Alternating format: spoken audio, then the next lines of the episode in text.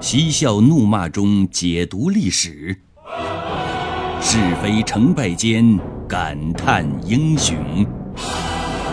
请听《汉朝那些事儿》。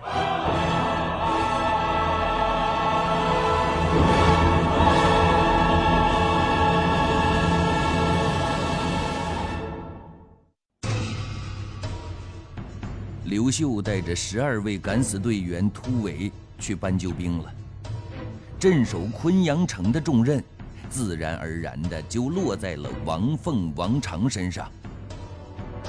因为牵挂着突围的事儿啊，他们几乎都没睡觉，在惶惶不安当中度过了一个晚上。一大清早就登上城楼查看城外的动静。不看到还好啊，他这一看。差点没直接昏过去。只见昆阳城外一夜之间是列营数百，旗帜遮天，把昆阳围得跟铁桶一般，黑压压的，不知道哪儿是尽头了。到了晌午时分，随着王毅手中令旗一挥，新军开始向昆阳城发动了攻击。顿时间，那是箭如飞雨，杀声、喊声、哭声、哀鸣声。混为一体。可是此时昆阳的汉军除了死守，没有别的出路了。所以呢，男女老幼齐上阵，是拼死护城。都说人在困境当中爆发的力量是无穷的，这话果然不假。尽管新军人多势众，尽管新军武器装备精良。尽管新军不遗余力的进攻，但这一天非但没能够攻下昆阳城，而且还损兵折将三千多人。看着案头的伤亡报告，王毅几乎不相信自己的眼睛啊！曾几何时，他所向披靡，一骑绝尘，千万人之中如入无人之境。取敌军首级如探囊取物一般。曾几何时，他力扶大厦于江青啊！谁敢横刀立马为我王大将军？可现如今呢？他拥有百万大军，智囊团呐，特种部队呀，机器超人呐，都配备齐全了。如此豪华的阵容。非但没有以摧枯拉朽之势拿下小小的昆阳城，反而折损了这么多的兵马，这有点让他不敢相信。莫非自己真的是廉颇老矣？正在他忧愁的时候，大将严尤来了，告诉他：“你不是廉颇，你是王毅。你没老，你还能大碗喝酒，大口吃肉。”王毅是聪明人呐，自然知道这个时候严尤来肯定不是为了说这么一句话，于是笑着说了：“知我者为我心忧，不知我者为我何求。”言友也没有转弯抹角，直言说道：“大司空犯了军事路线错误，我们的百万大军现在不应该在昆阳。”应该在宛城才对。接着说出了理由：昆阳虽小，但却很坚固，恐怕一时半会儿拿不下来。即便攻下来了，也会伤亡惨重。况且，还需要很长时间的煎熬才能办得到。汉军的主力现在正在围攻宛城，宛城是敌我两军的分水岭。地理位置相当重要，因此，我们现在应该派大军直接去宛城，和宛城里的新军里应外合，消灭他们的主力，生擒伪天子刘玄。那个时候，昆阳就不攻自破了。应该说，严尤的解忧解到点子上了。汉军孤注一掷的攻打宛城。唯一忧的就是新军的援军。按照刘演的策略，颍川能拖住新军主力多久，关系到宛城的成功和汉军的成功。可是呢，王毅隐居多年，打仗的水平没长多少，脸皮却长厚了。他现在忧的不是宛城啊，而是他自己的面子。他这么多兵马，如果连小小的昆阳城都拿不下，颜面何存呐？所以，面对严尤的解忧，王毅直接就否定了，并且说：“何以解忧？不是严尤，何以解忧？唯有昆阳。”王毅不会料到，就是他的一意孤行，就是他认为面子比城池更重要，就是他过于自信，犯了屯兵于坚城之下的大忌。祸患也就此埋下。百万大军攻不到一万守军的昆阳城，昆阳城再牢固，士兵再英勇，军民再团结，终究逃不过沦陷的悲惨结局。也正是因为这样，汉军在坚守一个星期之后，在苦等援兵无望的情况下，终于动摇了。王凤就找来王常商量说：“好死不如赖活着呀！如今再这么抵抗下去，不是和官兵过不去了，而是和自己过不去了呀！这么下去，城迟早要被攻破。为了给大家一条生路，我们还是投降吧。再等等吧。”王常是一个宁可战死也不愿意投降的人。但现在的问题不是他一个人的生死，而是城里几千男女老少的生死，他也强硬不起来了。最终，王凤和王常两个人没有进行口水战，而是选择了比战。他们招来一些民众代表，以民主的方式，采用不记名的投票方式进行表决。最终以王凤为首的主降派。占以绝对优势，战胜了王常为代表的死守派。少数服从多数，很快，昆阳城头就竖起了白旗，接着是城门大开，并以广播的形式直接向城外的新军喊话：“我们不打了，我们投降了，请你们进城来吧。”得知汉军投降了。王毅的第一反应是不可能，汉军这使的是空城计吧？第二反应是这太不像话了，汉军这个时候怎么能投降呢？第三反应是太不够意思了，打不过就举手投降，一点都不好玩。三个反应加在一起，王毅得出了一个结论：这个时候批准汉军投降。太便宜他们了，所以呢，面对着可以兵不血刃占领昆阳的机会，王毅居然摇头了，并且马上叫人回话：“站直了，别趴下，咱们接着打。”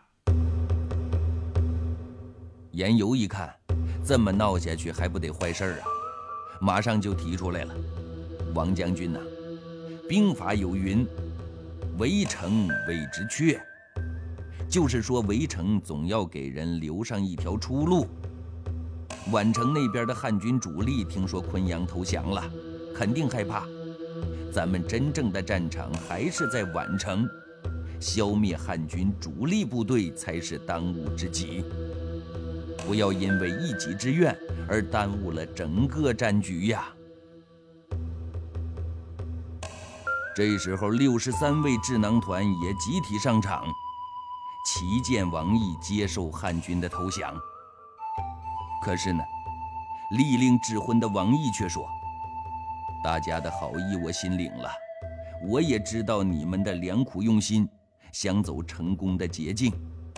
可是呢，我是一步一个脚印的人，他们走投无路才来投降。”此时我如果接受这些嗟来之食，要比杀了我还难受。对不起，我还是想自己动手丰衣足食。以武力的方式真正打败他们，征服他们，这才是武士道精神，这才能扬我军威，扬我军威呀！就这样，汉军投降的路被堵住了，王毅逼着他们走上了绝路。是与昆阳共存亡吧？是啊，投降都没门了，横竖都是一死，要死也得死得其所，要死也得轰轰烈烈。豁出去了，就跟你们这些恶魔拼了。俗话说呢，置之死地而后生。汉军不再做待宰的羔羊了，更何况，即便是羔羊，也会有怒吼的时候。愤怒的汉军此后竟然抵住了百万新军十多天的强攻猛打，这真是一个奇迹呀！当然，这个奇迹与其说是汉军创造出来的，还不如说是王毅逼出来的。狗急了都会跳墙呢，何况人乎？而支撑着他们信念的，就是刘秀和他的十二敢死队。那天晚上，他们像风一般的冲出城去；那天晚上，他们像狼一般的在敌人百万军中横冲直撞；他们像夜鸟降空一般消失的无影无踪。那个晚上到现在都是不眠之夜。这十三太保能冲破新军的层层阻挡吗？他们能扳回救兵吗？话说，以刘秀为首的十三太保连夜突围，一来因为人少，又个个都是虎狼之将，再加上天黑，敌人不知道他们虚实，再加上打了新军一个出其不意，结果他们像下山的老虎一般，左冲右闯，势如破竹，居然冲破了王毅百万大军的阻拦，成功的突围而去。看来呀，只要敢想、敢打、敢闯，奇迹无处不在。成功突围之后，刘秀等人来到了郾城和定陵。郾城和定陵的守将们见到他们的表情啊，首先是吃惊，听说王毅带领百万大军把昆阳围了个水泄不通，刘秀等十三个人。居然能从敌人的人缝里边挤出来，这不能不让人惊讶呀。其次，他们又是笑啊，那笑分为很多种，大笑、喜笑、苦笑、狂笑，而他们现在，那只是尴尬的笑。这种尴尬的笑，代表着抱歉、遗憾、无能为力、爱莫能助。王毅大军压境，刘秀等人冒死前来，目的很明显呢，想请他们去救援昆阳。可是昆阳现在已经是一叶置身于汹涌澎湃汪洋当中的扁舟了，敌人重重包围，步步为营，层层设防，条条道路可以通罗马，唯独一条不通昆阳。要他们这点人马去救援，那无异于飞蛾扑火，自取灭亡。接了风了，寒暄完毕，守将们不等刘秀等人开口，就来了个先发制人。大概意思是：各位英雄好汉，既然能冲破千难万险到了这儿，也是缘分。俗话说。有缘千里来相会，无缘对面手难牵。既来之则安之，不如在这儿暂且先住下，待我们打探清楚了昆阳的情况，再从长计议，如何？他们的从长计议，无非是为了先安稳住刘秀等人的托辞，到时候如果昆阳城真的破了。他们就可以名正言顺的不去救援昆阳了。十三太保被他们的柔公这一忽悠，觉得有道理。虽然在突围之前，他们热血沸腾，誓死壮志报国，可是呢，在经过风雨涅槃之后，他们发出唯一的感触却只有四个字：活着真好啊！毕竟一路的艰辛和苦楚，只有亲身经历过的人才能体会得到，那种孤独和无助。那种在生与死之间徘徊的滋味那种绝处逢生的感触，折磨的是他们的肉体，但醒悟到的却是活着的珍贵。冷也罢，热也罢，只要活着就好。守将们的话一针刺进他们脆弱的心灵。是啊，现在的形势，他们比谁都更清楚。这种情况。这么点人马，与其说是去救援，不如说是送死。在生与死的当头，他们当然也选择生，因此他们选择了用沉默来回应守将们的肺腑之言。沉默呀，不在沉默中爆发，就在沉默中灭亡。眼看着敢死队就要迷失自己了，身为敢死队中带头大哥的刘秀，再一次勇敢地站了出来。他不鸣则已，一鸣惊人。首先是投桃报李。人和人之间都是相互的，你怎么对别人，别人也会怎么对你。现在昆阳有难，你们做缩头乌龟，不肯去救援。他日你们有难，谁又肯来舍命救你们呢？第二，覆巢之下焉有完卵？如果昆阳失守，王毅立即就会调转马头来攻打定陵。以现在的军事力量，肯定抵挡不住王毅的百万大军。到那时候，我们只能坐以待毙。大家是昆阳的希望。昆阳也是大家的希望，最后就得出结论了：救昆阳，就等于救自己。一席话说的守将们惭愧地低下了头。经过一番交头接耳之后，他们达成了共识：发一半兵力救援昆阳，留一半兵力守郾城和定陵。这么一来呢？就算是救援不成功，还有退路可走。外行人肯定会被他们迷惑呀，这个理由听起来还是很中肯的，毕竟是一颗红心，两手准备。但事实上果然如此吗？答案是否定的。刘秀马上就否定了他们的论调，又教会了大家一个关键词。一根筷子一折断，十根筷子硬如铁。我们现在兵力本来就少，再要分散的话，那就会被敌人各个击破。只有团结在一起，拧成一股绳，才能变弱为强，才能和敌人对抗。分兵留守，你们守什么呀？不是守城。是守着各自的财物吧？你们这是一颗红心自断两手。王毅可不是来要钱的，他是来要命的。命都没有了，要钱又有什么用呢？再说，一旦联合破敌成功，所有的财物珍宝何胜现在百倍千倍呀？各位头发可以短，但是眼光。不可以短呐！